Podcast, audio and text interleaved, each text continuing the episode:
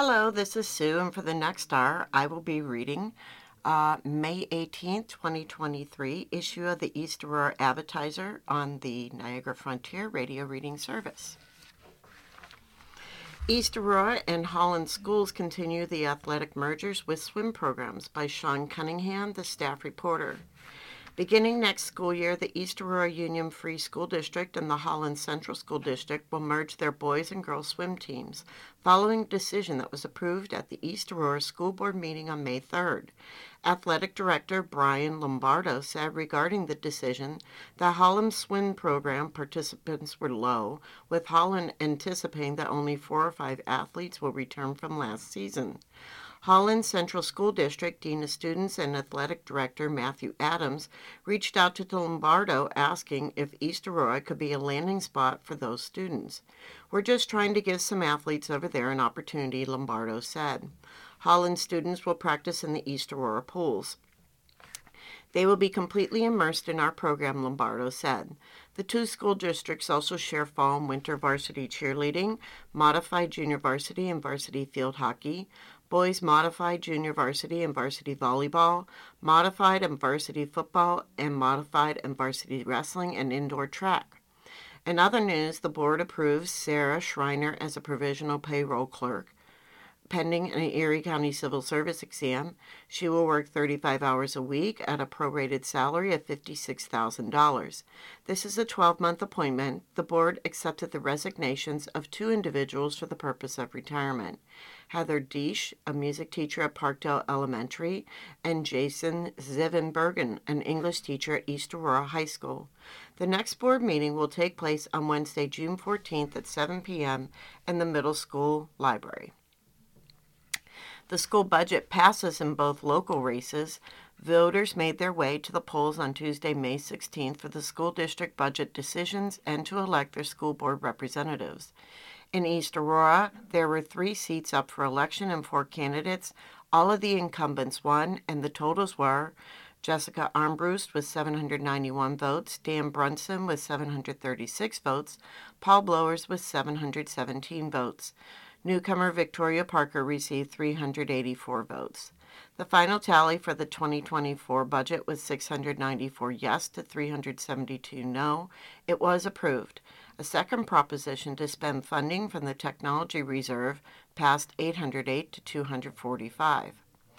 With the Iroquois District, there were 2 open seats and 2 candidates. The totals for these seats were Heather Becker with 729 votes, Keith Vergian with 689 votes. Voters also approved the 2023-24 school budget. The vote tally was 735 to 228.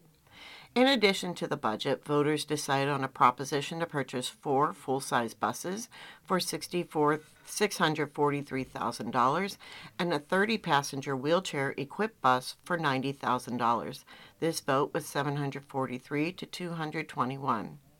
Another proposition established a third repairs reserve fund of no more than $450,000 funded by future fund balances. The result was 759 yes to 198 to no. Under Community Days, East Aurora underclassmen volunteer around town and beyond by Rick Oler. He's a columnist. The most common reaction I heard from the students on day 1 of East Aurora High School's community service program on Monday, May 15th was appreciation. Appreciation for being outside rather in a classroom on a warm sunny school day, appreciation for being involved in a hands-on project, and appreciation for being able to help out their community. The most common reaction I heard from the dozen or so recipients of the much-needed volunteer services provided by the 300 or so freshmen and sophomores over the 2 days of service was gratitude.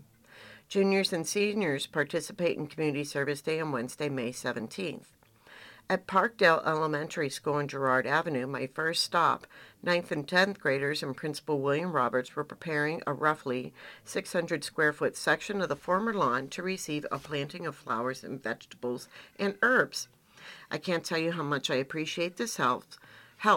kindergarten teacher Ashley Meyer-Hall said, who runs the garden project. Last year, my husband and I did all the work ourselves on weekends. Sometimes parents would pitch in, but they're busy and their kids grow up and move on, and other help kind of fizzles. So to have this time really helps us. My kindergarten kids love coming out here and tending the garden, planting, and then watching the plants grow. For the students and their principal, the day looked like a lot of fun rather than work.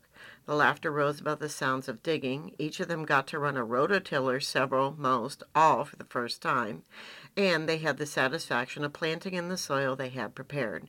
Even Mr. Roberts took a turn on the rototiller, something he admitted had not been covered in principal school. Real-life experiences, so one of the young farmers for a day.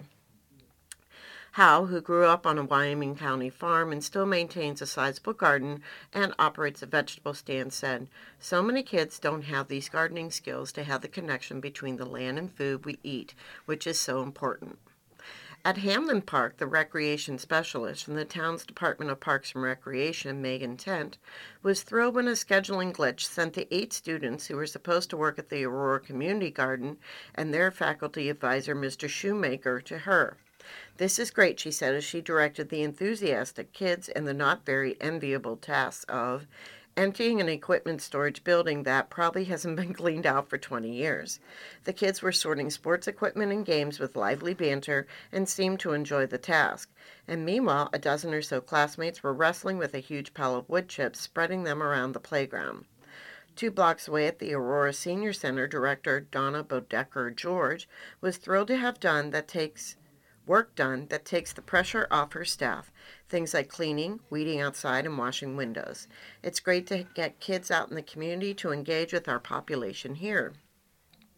School librarian Jody Uririo didn't have to motivate these young folks.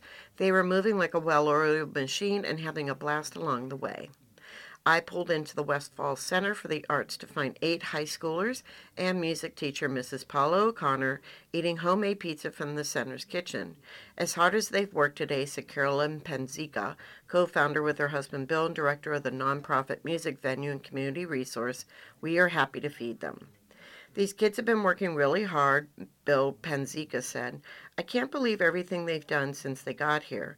They've cleared brush, pulled weeds, raked gravel, things it's hard to get our other volunteers to do. Community service days are relatively new at the high school. In years past, students were required to perform a certain number of hours of community service to graduate. They were on their own as far as finding places to perform those hours, a harder task for some than others. To relieve the burden from the students, and to make a substantial impact on the community, the administration decided to have the whole student body, 500-plus students in 9th to 12th grade, work on the same days. The school contacted possible organizations and then posted the list so students could pick their work detail. Locations this year, besides the Aurora Senior Citizen Center, Hamlin Park, Parkdale Elementary, and the West Falls Center for the Arts, are Absolute Care of Aurora Park, East Aurora High School, which was the Environmental Club, Emery Park, Hawk Creek Wildlife Center, Knox Farm State Park, Lothlorien Therapeutic Writing Center, the Rural Outreach Center, Town of Aurora Office of the Historian, and the Village of East Aurora Department of Public Works. Locations outside of town are Beaver Meadow Nature Center in Java, Boys and Girls Club of East Aurora's Camp Ska No Ka San in Holland, and Providence Farm Collective in Orchard Park. There was a fire in Elma which destroyed the church. On the afternoon of Saturday, May 13th, multiple fire departments responded to a report of a fire in the steeple of St. Paul's Lutheran Church at 360 Main Street in Elma. Volunteers from East Seneca Fire Company, Blossom Volunteer Company, Lancaster Fire Department, Jamison Road Volunteer Fire Company, Union Fire Company, and the East Aurora Fire Department worked to combat the blaze. According to eyewitnesses who reside in the area, the fire began while repair work was being performed on the steeple. Despite the work of firefighters, the fire spread to the sanctuary and is reportedly a total loss. No injuries were reported. The church credited the work of the volunteers in rescuing historical items from the altar in a public statement on its social media page on Sunday, May 14th, and thank the Ebenezer United Church of Christ in Main Street in West Seneca for providing an alternate space for Sunday worship services. Further details of the fire are not yet available, and the newspaper will continue to follow this story. Aurora police report there was a vehicle fire on Boehm Road. An SUV that was parked on a lawn on Boehm Road caught on fire on May 6th around 1 p.m. The fire jumped from the vehicle to a nearby chicken coop, and by the time the fire department arrived, they were both engulfed in flames and are considered a total loss. According to the report, the homeowner was running errands that morning. When she returned home, she opened the hood of the vehicle to add windshield wiper fluid. She said that a piece of plastic fell down from under the hood. At this point, the vehicle was still running. She then drove the vehicle to the backyard near the chicken coop. The homeowner turned the vehicle off and then fed the chickens inside the coop. The report says when she came back outside, smoke was coming from the vehicle and it was beginning to catch fire. She went inside of the residence to call 911. The fire spread from the vehicle to the chicken coop. The fire department arrived on the scene and extinguished the fire. Under the small title Suspended Registration, a 48-year-old male from Buffalo was traveling on South Willow Street on May 13th around 8 p.m. when he was pulled over for driving with a suspended vehicle registration. An officer who was driving on the same street conducted a DMV inquiry on the vehicle and saw that it had been suspended because of an insurance lapse in January.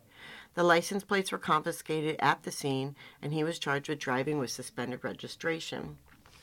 Under the small title Harassment, a verbal disagreement became physical on May 13th around 10 p.m. between two males at a bar on Main Street. One of the males lives in Aurora, the other one lives in East Aurora. The report says that each individual was interviewed at the scene and they had compatible stories. Neither person sustained any injuries and neither one to press charges. The male from East Aurora was given a courtesy ride home.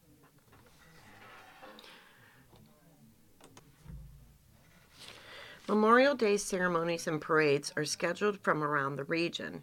This weekend, the area will feature a variety of parades, dinners, and ceremonies to honor veterans on Memorial Day weekend. In East Aurora/Aurora, a procession will begin at Hamlin Park on Prospect Avenue in East Aurora on Monday, May 29th at 10:15 a.m. and continue to the Oakwood Cemetery. All veterans are encouraged to attend. In Elma, the town of Elma will have a parade on May 29th from Elma Public Library, located at 1860 Boehm Road, to the Elma Town Hall. The parade will start at 9 a.m. and the lineup begins at 8:30 a.m. In Holland, veterans and guests will be gathered on May 29th at 10 a.m. by the Holland Junior Senior High School, located at 105 Canada Street. Participants will walk to the Town Park and Community Center on Legion Drive. Following the parade and ceremony, there will be a chicken barbecue at the center. In Marilla, the Memorial Day Parade begins at 1 p.m. on Sunday, May 28th at 2 Rod at Tomarasu Roads, making stops at both cemeteries in town. A final ceremony will be at the Pavilion on Bullis Road. Hot dogs and drinks will be available for parade participants. In Wales, the parade in Wales will have a ceremony at noon on Monday, May 29th at the Veterans Memorial next to the Wales Town Hall on Route 20A. There will be coffee and cookies following the ceremony. In West Falls, the West Falls Memorial Day Parade, sponsored by the West Falls Fire Company, will take place Monday, May 29th. The lineup for the parade will begin at 9 a.m. and it will start at 10 a.m. sharp. It will begin at Beam Road and end with a brief ceremony at Veterans Park. There will be hot dogs and light refreshments available at the West Falls Fire Hall immediately after the ceremony. Senator Patrick Gallivan, he was recognized by some local Republicans with a 2023 Winner's Circle Award at the Aurora Republican Committee's Kentucky Derby Party on May 6th. In his award introduction, Aurora Supervisor Jim Bach recognized Gallivan as a perfect example of how a representative should act, working for everyone and not just the party they belong to, and they thanked him for his continued support of our community. You are listening to a reading of articles and features from the East Aurora Advertiser and the Niagara Frontier Radio Reading Service. Rotary remodel begins. The members of the East Aurora Rotary Club have begun to remodel the village of East Aurora's welcome sign at the corner of Seneca Street and Willardshire Road. The club will update the sign to match the other three welcome signs the village had installed in previous years. Some people that will be helping are Rotarians Daniel Missert, Doug Hardy, Dale Reeves, and Dave Schaeferle. The Alden Farmers Market opens with a strong weekend. The Alden Farmers Market opened on May 13th to a crowd of shoppers from Alden and beyond. A wide range of products greeted the customers. Products range from Buffalo Bills hats and onesies to blueberry wine, hand-painted birdhouses, jewelry, handcrafted soaps, baked goodies, maple syrup, black garlic, and tie-dyed T-shirts. Several vendors showcased healthy tomato and pepper plant starts, herbs, and flowering plants. While it's still early for most produce, rhubarb was available. More vendors will join as produce comes in. The entertainment season begins June 3rd with the Alden High School and Alden Middle School jazz ensembles. Meet the Candidates Day will be June 10th, along with the band Porcelain Train to play music. Any person in any party running for any position on the ballot in Alden and or neighboring towns is invited to participate on June 10th. Sponsors are invited to support entertainers and keep this tradition alive. Sponsors receive a free space at the market on their performer's day, plus publicity. You should contact the Alden Chamber of Commerce for more information. The market is located at the Pink Cow / Tractor Supply / Save-A-Lot Plaza parking lot at 13119 Broadway. It will be open every Saturday morning until September 30th from 8:30 a.m. to 1 p.m. Pets, bicycles, rollerblades, and skateboards should not enter the main area for health and safety reasons. Under a spotlight, Greg Jenka dealing a helping hand by Fadi Gajar, a contributor. Automotive sales associates have been stereotypes as swindlers, money grabbers, and dishonest people. Many believe in playing the hardball game when walking into an automotive dealership because they believe the sales associate will take advantage of them. Taking a deeper look into this field and having first-hand experience has changed my whole view of how a sales associate operates. Sure, that old used car outlet you went to for your first car had the dealer cranking down the odometer with a drill gun. The new age has shown that automotive businesses such as West Herr Buick GMC of East Aurora here on Main Street care more for its customers than flipping a quick buck. Greg Jenka, a Hamburg resident, is a sales consultant at the West Herr General Motors branch in East Aurora. He started in 2012, working part-time as a sales assistant and continuing his education at the University of Buffalo. He was majoring in business and marketing, but Greg saw himself in banking, helping to guide people in making important financial decisions. Instead, he became fond of working in the automotive industry and was elevated to a consultant position after graduating college. Greg saw this as an opportunity to jumpstart his career and satisfy his desire to lend a helping hand to others. Having a wide variety of every model car at West Herr, he can assure that each customer is properly taken care of and given the best deal. By introducing a customer to new brands, he educates them about preferred options with better quality and pricing. Outside of work, one of Greg's great passions is the outdoor lifestyle. He does his fair share of hunting in the wilderness and loves to take his boat on Lake Erie during the summer season. Having attended Hamburg Central High School, Greg also likes to give back and help with the local sports teams that he was once a part of. He enjoys being connected with the Hamburg School District baseball and lacrosse programs. Greg certainly enjoys the community he works in as well. His favorite spot in town is Bar Bill Tavern on Main Street, where he orders Cajun honey butter barbecue wings. The next chapter in his life is marrying his fiancée, Felicia. They met each other at West Herr. She was working in the Human Resources Department. There's great irony in meeting the love of your life through work. I never would have found her if I stayed on my original route, Greg said. They have been together for about 3 years and will tie the knot in September of 2024. Out of all of his hobbies, he likes to spend most of his time either going to wineries or breweries with his fiancée.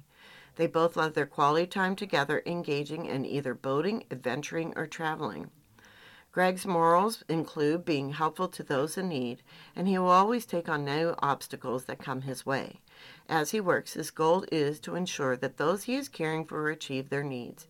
He believes placing people before yourself and guiding them through decisions leads to is my favorite part of this job, seeing their overjoyed reaction.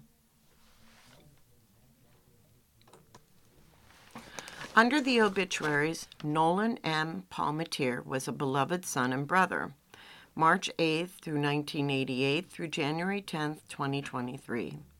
Nolan Michael Palmateer of Sharon, Massachusetts, formerly of Norwood, Massachusetts, and Tunkhannock, Pennsylvania, died unexpectedly of heart failure on January 10, 2023, and he was 34.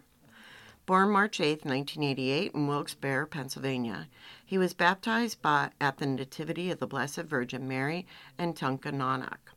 Mr. Palmateer was best known for his sense of humor, piles of detailed drawings, love of singing, especially in churches, meticulously choreographed movements while watching his favorite movie musical, Annie, and his compassion and positive influence on so many people.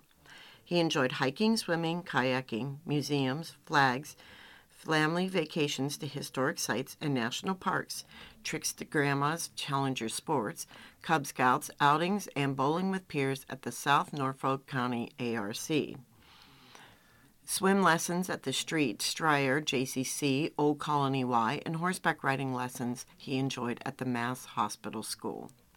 Thanks to many dedicated professionals and volunteers, he thrived in medical and cognitive challenge throughout his life.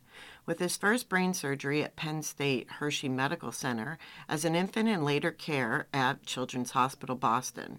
He benefited from inclusive special education at the Norwood Public Schools, where he helped pioneer inclusion in the preschool and after-school programs, plus neural rehabilitation and training at the May Centers in Randolph and Brockton before completing high school at Cardinal Cushing, Hanover, in 2010, where he enjoyed waiting tables at the Iron Kettle Restaurant and working in Central Supply, Container Redemption, and the Thrift Shop. Mr. Palmateer flourished at the Charles River Center's Opportunities and Visions program in Needham and Natick, where he worked small jobs and volunteered at thrift stores and Meals on Wheels. By age 31, he moved into an Imago group home in Sharon and became a cherished part of their program. He learned about God and community as a joyful parishioner of St. Timothy's Church at gatherings of Faith and Light and Young Life, Carpe Noem, and communing with nature while helping Norwood Trails with cleanups and trailblazing. He will continue to help others through the donation of his brain and other tissues for scientific research. He was the son of Brian Patrick and Jean Stevens Palmateer Norwood, the brother of Brianna Palmateer of Allentown, Pennsylvania, grandson of Janet Elizabeth Henry Palmateer of Holland, and the late Sanford D.D. Palmateer, Richard E. Stevens, and Judith L. Simpson, Gilvey, and Godson of Martin, and Shirley Joyce of Cincinnati, Ohio. Scores of uncles, aunts, and cousins survive him. A wake and funeral were held in Norwood, January. A memorial celebration will be held at St. Joseph's Church, 46 North Main Street in Holland on Saturday, May 20th, with a Mass at 11 a.m., followed by a repast in the parish hall to share memories and celebrate his life. A movie montage of his life will be shown. In lieu of flowers, donations may be made in Mr. Palmateer's memory to any organization mentioned above or to ARC of Massachusetts or the American Brain Foundation. Also under obituaries, Edith Rycroft was Planned Parenthood executive. The dates were October 22, 1924 through May 13, 2023. Edith Rycroft, a resident of East Aurora from 1958 to 1978, died at Father Baker Manor in Orchard Park on Saturday, May 13th. She was 97. Born Edith Ticknor on October 22, 1924 in Westfield, she was the daughter of the late Everett and Vivian Ticknor. She is also predeceased by her husband, Bruce Rycroft, whom she wed in 1946. Mrs. Rycroft was admired for many by her independence, optimism, warmth, and intelligence. She inspired many, including her children, to pursue their own dreams. She enjoyed music, reading, sketching, and calligraphy. Mrs. Rycroft trained at Deaconess Hospital in Buffalo, pioneering nurse practitioner training in the 1970s. A longtime nurse practitioner already, after the death of her husband in 1972, Mrs. Rycroft was motivated to return to nursing and pursue a new career. She moved from East Aurora in 1978 and became the clinic director of Planned Parenthood of Palm Beach County in Palm Beach, Florida. She then pursued higher education and elevated her career to an executive position for Planned Parenthood. She remained in Palm Beach until 2017. Mrs. Rycroft is a founding and lifelong member of the Swallows in East Aurora and a founding and longtime member of Wood Spring and Marilla. She is survived by her sons Daniel, his wife Barbara Rycroft, and Thomas Rycroft, daughter Nancy, William, Helbling, grandsons Nicholas, married to Jessica Rycroft, and Daniel, married to Kelly Hibling, and nieces and nephews and great-grandchildren. Memorial donations in her name may be directed to Planned Parenthood of Central and Western New York, Incorporated by visiting www.plannedparenthood.org or to BFO-FM by visiting www.wbfo.org and clicking on the support menu. Kenneth Howe Funeral Home at 64 Maple Road, East Aurora, completed arrangements for the family and offers an online space at www.howfuneralhome.com to offer condolences to family and friends. Memorial services for Mrs. Rycroft will be planned at a later date. Launch at the Town of Aurora Senior Center, May 22nd through 26th. Seniors, take advantage of the lunch program the county offers Monday through Friday at noon at the Town of Aurora Senior Center, 101 King Street at Oakwood Avenue. Meet new friends. All seniors are welcome. The lunch price is $3. To make or cancel a reservation, call 652-7934. On Monday will be Polynesian chicken over rice, California blend vegetables, zucchini, and summer squash chocolate cake with frosting. Tuesday will be sloppy joe and a wheat roll, tater tots, mixed vegetables, tropical fruit. Wednesday, entree salad, Greek grilled chicken breast salad with Greek dressing, multigrain bread, fresh banana, and chocolate milk. Thursday, vegetable quiche with cheese sauce, green beans, Harvard beets, honey bran square, mandarin oranges. And on Friday will be Memorial Day lunch, breaded chicken drumsticks, macaroni salad, au gratin broccoli, fruit punch, dinner roll, vanilla ice cream with chocolate sauce. There is a core program geared towards veterans to be held on June 19th. An information session regarding court issues has been designed for veterans, and it will take place on June 19th at 6 p.m. at the Elma Senior Center at 3011 Bowen Road in Elma. Several topics will be covered, including finding an attorney for nonviolent offenses and crimes, treatment programs, Buffalo Veterans Treatment Court, case management for veterans, and mentors for veterans.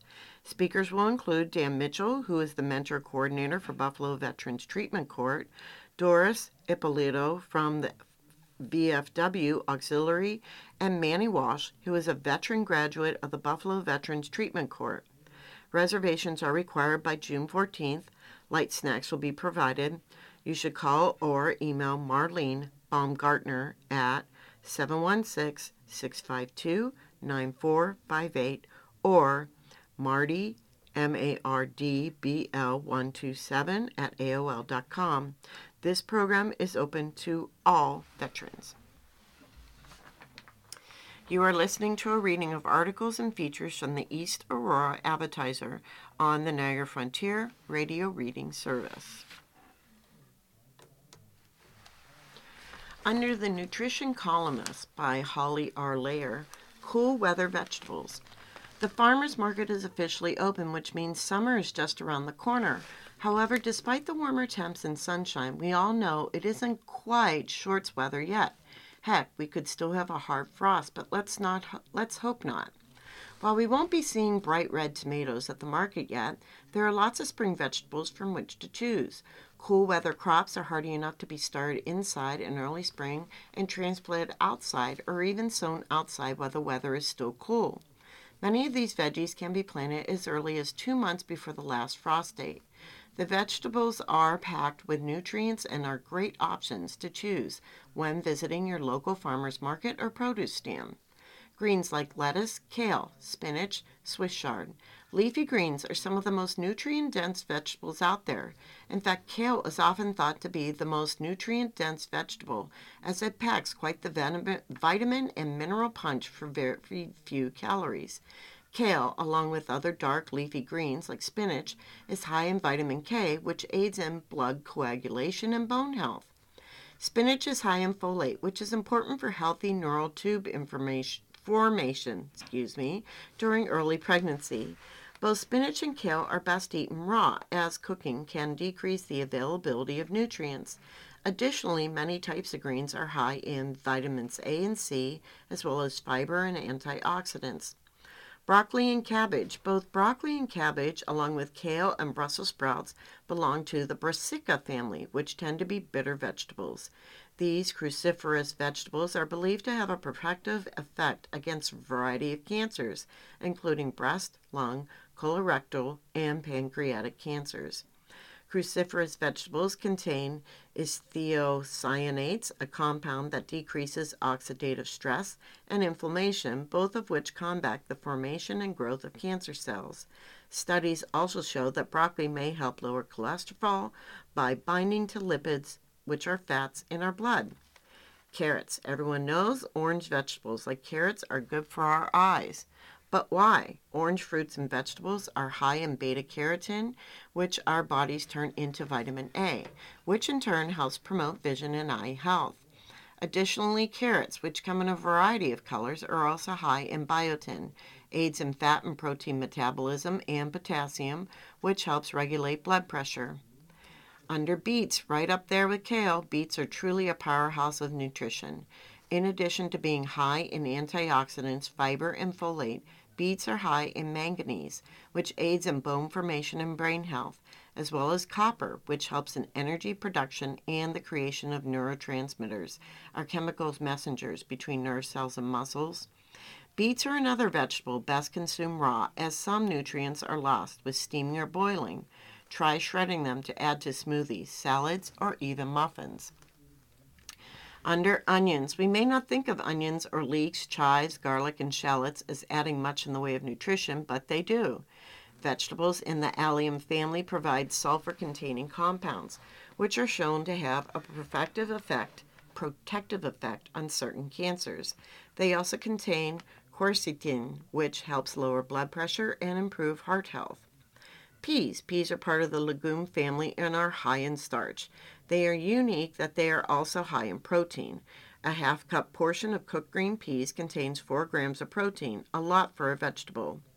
Consuming sufficient amounts of protein and fiber can help promote satiety and blood sugar control. They are also high in vitamins A and K and can have a protective effect against heart disease, some cancers, and diabetes. In short, be sure to take advantage of the selection of spring vegetables grown right here in our own backyards, or rather, a farmer's backyard. Holly R. Lair is a registered dietitian and a freelance writer. She lives in the village with her husband Andrew, an East Aurora native, and their daughter Mile.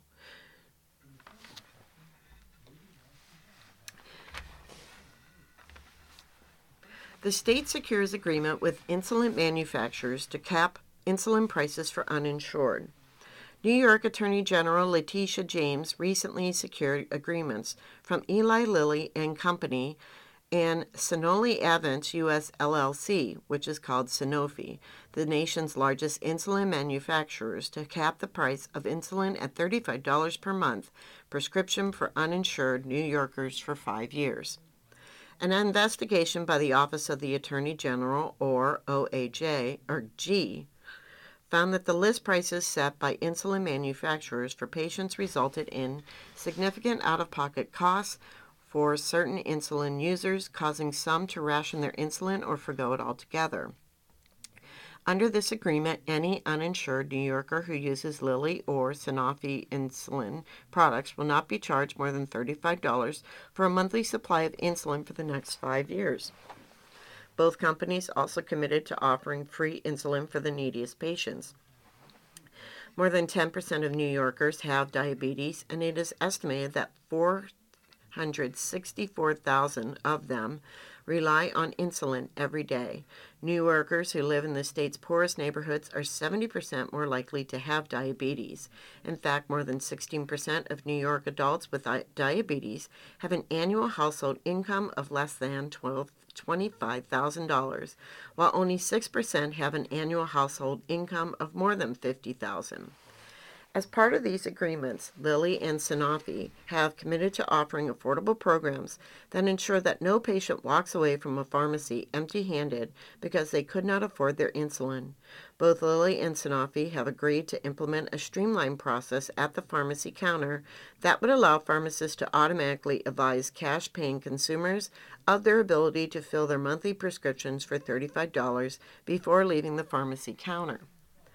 In addition to the $35 monthly cap for any uninsured New Yorker, Lilly has also agreed to continue working with national relief agencies to identify high-need geographical locations throughout New York and to offer insulin products free of charge through national relief agencies to more eligible nonprofit clinics in those locations. Those clinics can then offer insulin products for free in those areas that are the most in need. Sanofi has also agreed to offer free insulin to the neediest consumers who meet income thresholds tied to the federal poverty line. This investigation was handled by Assistant Attorney General Kate Matushak of the Consumer Fraud and Protection Bureau under the supervision of Deputy Bureau Chief Laura J. Levine and Bureau Chief Jane M. Azia. Deputy Bureau Chief Amy McFarland of the Antitrust Bureau and Special Counsel Stephen J. Glassman of the Economic Justice Division also assisted. The Consumer Fraud and Protection Bureau and the Antitrust Bureau are part of the Division of Economic Justice, which is led by Chief Deputy Attorney General Chris D'Angelo and overseen by First Deputy Attorney General Jennifer Levy. In the town of Elma, there continues to be a discussion on the old highway garage. This was written by Sean Cunningham as a staff reporter. At last Wednesday's work session, the Elma Town Board continued to discuss possible solutions for the old highway garage located at 2170 Boehm Road, this time with Highway Superintendent Howard Deal present. Board member Tracy Perosi said that he went back 10 years to look at the market value of the 7.8 acre property, which was then assessed at $820,000. Last year, the property was assessed at a full market value totaling $1.2 million. This assessment does not include 0.5 acres where a cell tower is currently located. That parcel will not be included in the sale of the property. Petrosi recommended against spending money on an appraisal, and board member Joseph Pagalusa said that he agreed. Perosi suggested the board go through a sealed bid process with a minimum of $350,000 to purchase the property. Board member Daryl Nolan asked for Deal's opinion on the sale of the building, who said that there would be nowhere to put the excess fill and dirt that is currently stored behind the old garage at the new highway garage. Deal asked if it would be more expensive to repair the old building or to build a new one at the new locations and still have to deal with the issue of storing fill. Board members said power lines, gas lines, and swampland on Boehm Road by the new garage would prevent the town from using all of the land at the new facility. Potential complaints from neighbors could also be a problem. Petrosi suggested that the town could use the 50 acres of land that they owned on Handy Road as storage for the fill, but Deal said accessing the property would be difficult. The main concern is wet fill, usually pulled from ditches during maintenance projects. We can use it, but it has to dry and then we mix it up, Deal said, adding that he could get by with one salt barn. Regarding the buildings, at present, there is equipment stored in a few of the bays, with some heat provided during the winter. Deal said the equipment is not used often in the winter, but that in the event of an emergency, it is good to know he can get it started. Deal asked why the town engineer, James Wysikiewicz, had not weighed in. Wysikiewicz was not present at the meeting. The board discussed bringing the engineer in to discuss the hard numbers around securing the old garage and making it usable. Maybe it can be fixed, Macaluso said. Maybe you put $200,000 to $300,000 and we've got a building we can use for another 10 to 20 years. Deal said he will meet with Wickiewicz. In other news, Dresser & Malecki, the firm completing the 2022 annual audit, presented to the board. In the general fund, revenue is trending upward from the last 5 years, largely due to the increase in sales tax received from the county, an increase in interest income, and a refund on workers' compensation. Expenditures increased as well with the purchase of a truck and bond payments. Recommendations from the auditing firm included a timelier reconciliation of bank statements, as well as maintaining segregation of duties between clerks sending and receiving payments in all departments of the town. The firm will continue to provide updates to the supervisor's office as the audit process wraps up. Water Department Superintendent Brian Fitton discussed putting the work for upcoming pump number 1 located at Transit Road and Seneca Street out to bid. The work required is not a complete overhaul, but Fidden said that he expected the amount to exceed his anticipated costs. He has received estimates of close to $20,000 for the project. The board voted to put out the project for bid at the next meeting. Board members Macaluso and Lee Kubsick discussed their ongoing project to potentially move the clerks and the water departments to the town hall. Macaluso said that the pistol permit office located in the town hall used to be two separate offices, each with its own door. Previously, the tax receiver was located in the second space. Kupsick suggested redividing the two offices to create a space for clerks in the water department. I'm glad the pistol permit office is here, but we don't get anything from them, Kupsick said. Their goal is to create a single point of payment for all town services and to have a more handicap-accessible location for people to access. Macaluso and Kupsick will continue to investigate this process. The board will meet on June 14th at 6 p.m. for a work session at the Elma Town Hall, located at 1600 Bowen Road. Former Blue Devils Buffalo State star he tries out with the Patriots by Rick Oler, columnist. East Aurora class of 2016, former Blue Devil and Buffalo State University Bengals football star Cole Jenkins received a reward for his perseverance and dedication last week, a phone call from his agent. The New England Patriots were flying Jenkins to their rookie minicamp, where he competed for a job on their special teams unit as the long snapper, snapping the ball to punters or to holders on field goals and extra points, a skill he honed during his years at Buff State. Over the weekend of May 12th and May 13th, Jenkins worked out with New England's drafted and undrafted rookies in hopes of being invited to the Patriots training camp as a long snapper in July. He competed with Patriots longtime snapper Joe Cardona and against a snapper brought in late last season from the United States Football League, or USFL, after Cardona suffered an injury. We last spoke with Jenkins a year ago as he was headed off to Buffalo Bills minicamp. He knew it was a long shot since long snapper Reed Ferguson has established himself and was elected a team captain. Undeterred after he did not make the cut with the home team, Jenkins went to work at Left Coast Taco, his cousin Chelsea Jenkins' Root's popular eatery. It was a little strange, he said. One day I was playing with the Bills, the next day I was serving them tacos. They come in all the time. But he kept working out 5 days a week at STA, Sports Performance in Elma. Ben Woods has been great. It can be lonely working out by yourself, but he's helped me a lot. Jenkins has kept in touch with his coach, Wisconsin-based Kyle Stelter, and traveled to Florida in January for his pre-draft camp there. He'll know in the next few weeks if his dedication has paid off. You are listening to a reading of articles and features from the East Aurora Advertiser on the Niagara Frontier Radio Reading Service. The Local Impact of the American Rescue Plan Act. That's the title I'll be reading from. The American Rescue Plan Act of 2021, also called the COVID-19 Stimulus Package of American Rescue Plan, is a $1.9 trillion economic stimulus bill passed by Congress and signed into law by President Joe Biden on March 11, 2021, to speed up the country's recovery from the economic and health effects of the COVID-19 pandemic and the impending recession. First proposed in January 2021, the package builds on the measures of the CARES Act from March 2020 and in the Consolidated Appropriations Act. Local municipalities received nearly $3 million of this money, Its distribution was based on population numbers in 2019. All communities in New York State had the option of not accepting the funding. Elma, Aurora, East Aurora, Wells, and Marilla all accepted funds that were doled out in 3 installments. The second installment was the town's portion of funding that other municipalities in New York turned away. Counties also received separate funding. Erie County received 2 installments of $89 million. All of this money is allocated toward a project.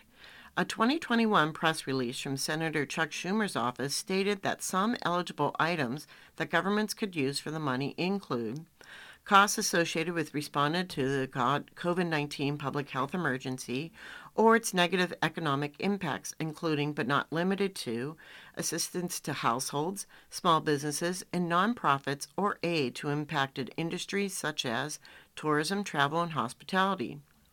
To support workers performing essential work during the COVID-19 public health emergency by providing premium pay to eligible workers or by providing grants to eligible employees that have eligible workers who perform essential work. To cover revenue losses caused by the COVID-19 public health emergency or to make necessary investments in water, sewer, or broadband infrastructure. The county has to use all the funding by 2024. Municipalities have until 2026 to use the funding. Under Erie County, they received $178.4 million. They spent $178.4 million was allocated, and now the remaining is $0. Top expenditures was Erie County Sewer Modernization, $65 million, Erie Net Broadband Initiative, $34 million, and Erie County Housing Initiative, $20 million. Under Aurora, they received $778,000. $768,766.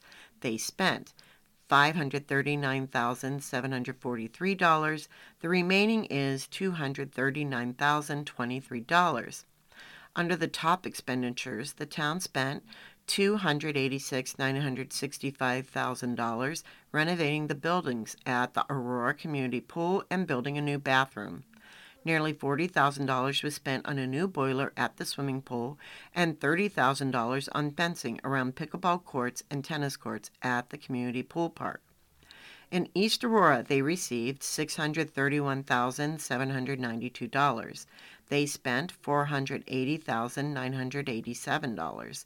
The remaining amount of money is $150,768. Their top expenditures, the village purchased a new street sweeper for $313,595 and nearly $156,722 has been spent on a new basketball court, tennis courts, and pickleball courts at Hamlin Park, and the village has also invested $10,670 into the bath remodel at the park. Elma received $1,207,689. They spent $210,000, and the remaining $997,689 is left.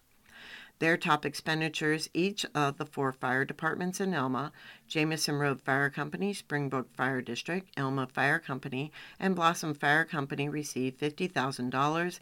The Elma Historical Society received $10,000. Marilla, they received $552,104. They spent $522,694, and the remaining was $29,409. Top expenditures were new radios for the fire department at $58,000, a new heating system for the highway garage at $53,600, and an LED sign for the Marilla Fire Company at $37,650,000. In Wales, they received $309,127. They spent $208,945, and there is a remaining of $100,181. Top expenditures for Wales include purchasing new garbage and recycling totes from Cascade Engineering for each residence at $117,686 and a LifePack defibrillator for Wales Center Fire Company for $32,000. The fire company received an additional $21,000 to close the gap from the holding fundraisers in 2022 and 2021 during the pandemic. The county has to use all of the funding by 2024, and municipalities have until 2026 to use their funding. Under the article, Reader's Opinion, do you care? Dear editor, do you have stock holdings? If the government defaults, you will lose a lot of money. You won't receive your Social Security or government pension check. Some 21 million people on Medicaid will be impacted. That would include your elderly parent that relies on Medicaid to stay at a nursing home. Veterans will lose medical benefits. Millions of jobs will be lost. This assumes the default is short-term. If it drags out, it will be much worse. Nick Langworthy doesn't care. He is trying to convince you that the Republicans are just trying to get debt under control. If they get their way, the number of people who will lose Medicaid and veteran benefits may not be a big but will have dire consequences nonetheless.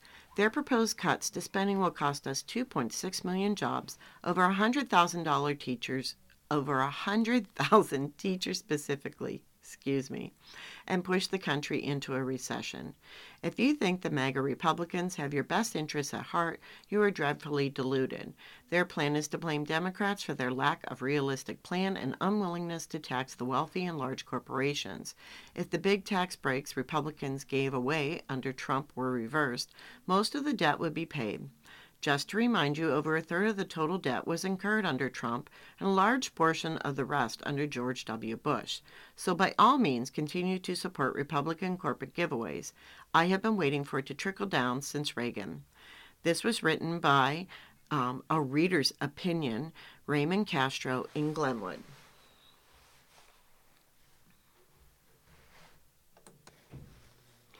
Under the Erie County Sheriff's Report, an accident led to charges.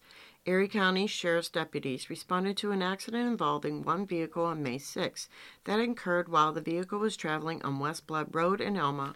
The driver was charged with DWI, and the vehicle was towed from the scene. In other area calls handled by the Erie County Sheriff's deputies out of the Elma substation, on May 5th, a vehicle was stolen from a driveway on Williston Road in Morilla. It was later recovered.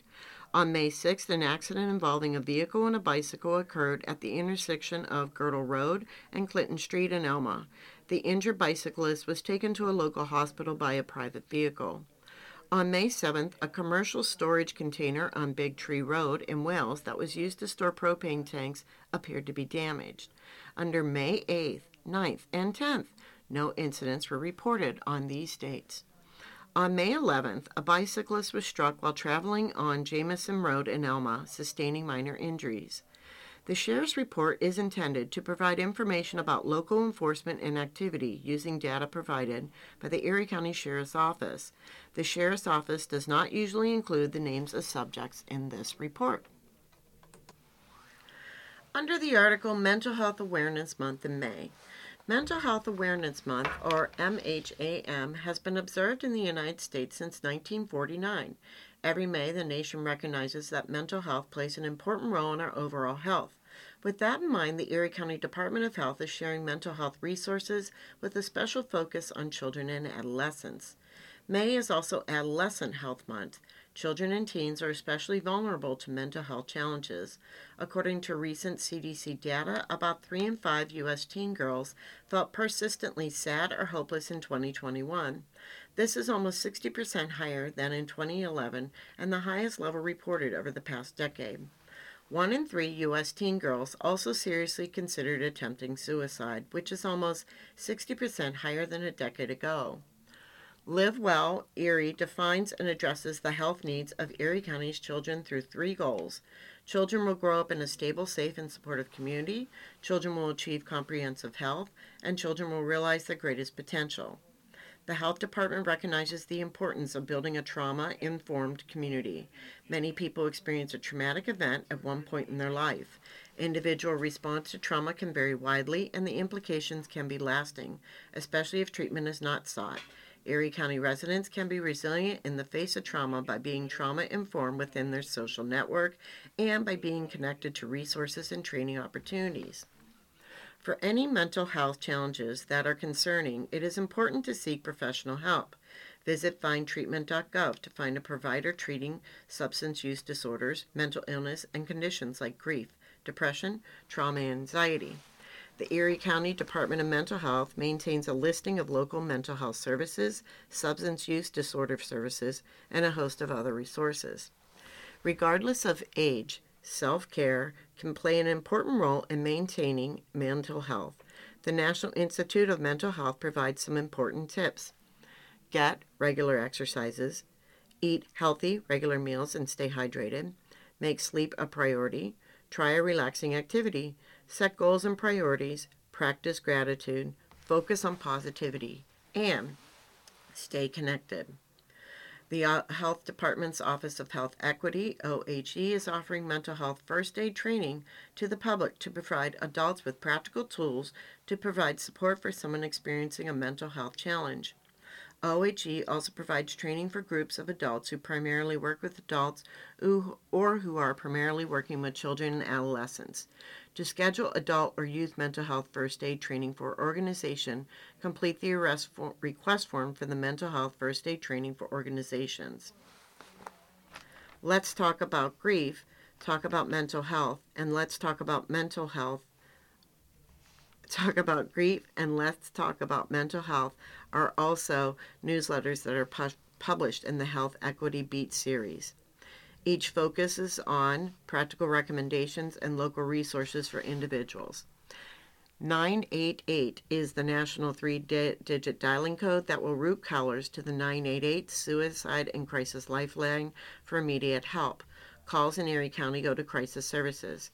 When anyone calls or texts 988 or chat 988lifeline.org, they are connected to trained counselors who listen, provide support, and connect them to any necessary resources. 988 Suicide and Crisis Lifeline provides 24-hour free and confidential help for anyone who needs it. You've been listening to a reading of articles and features from the Thursday, May 18th issue of the East Aurora Advertiser. Your reader has been Sue, and thank you for listening.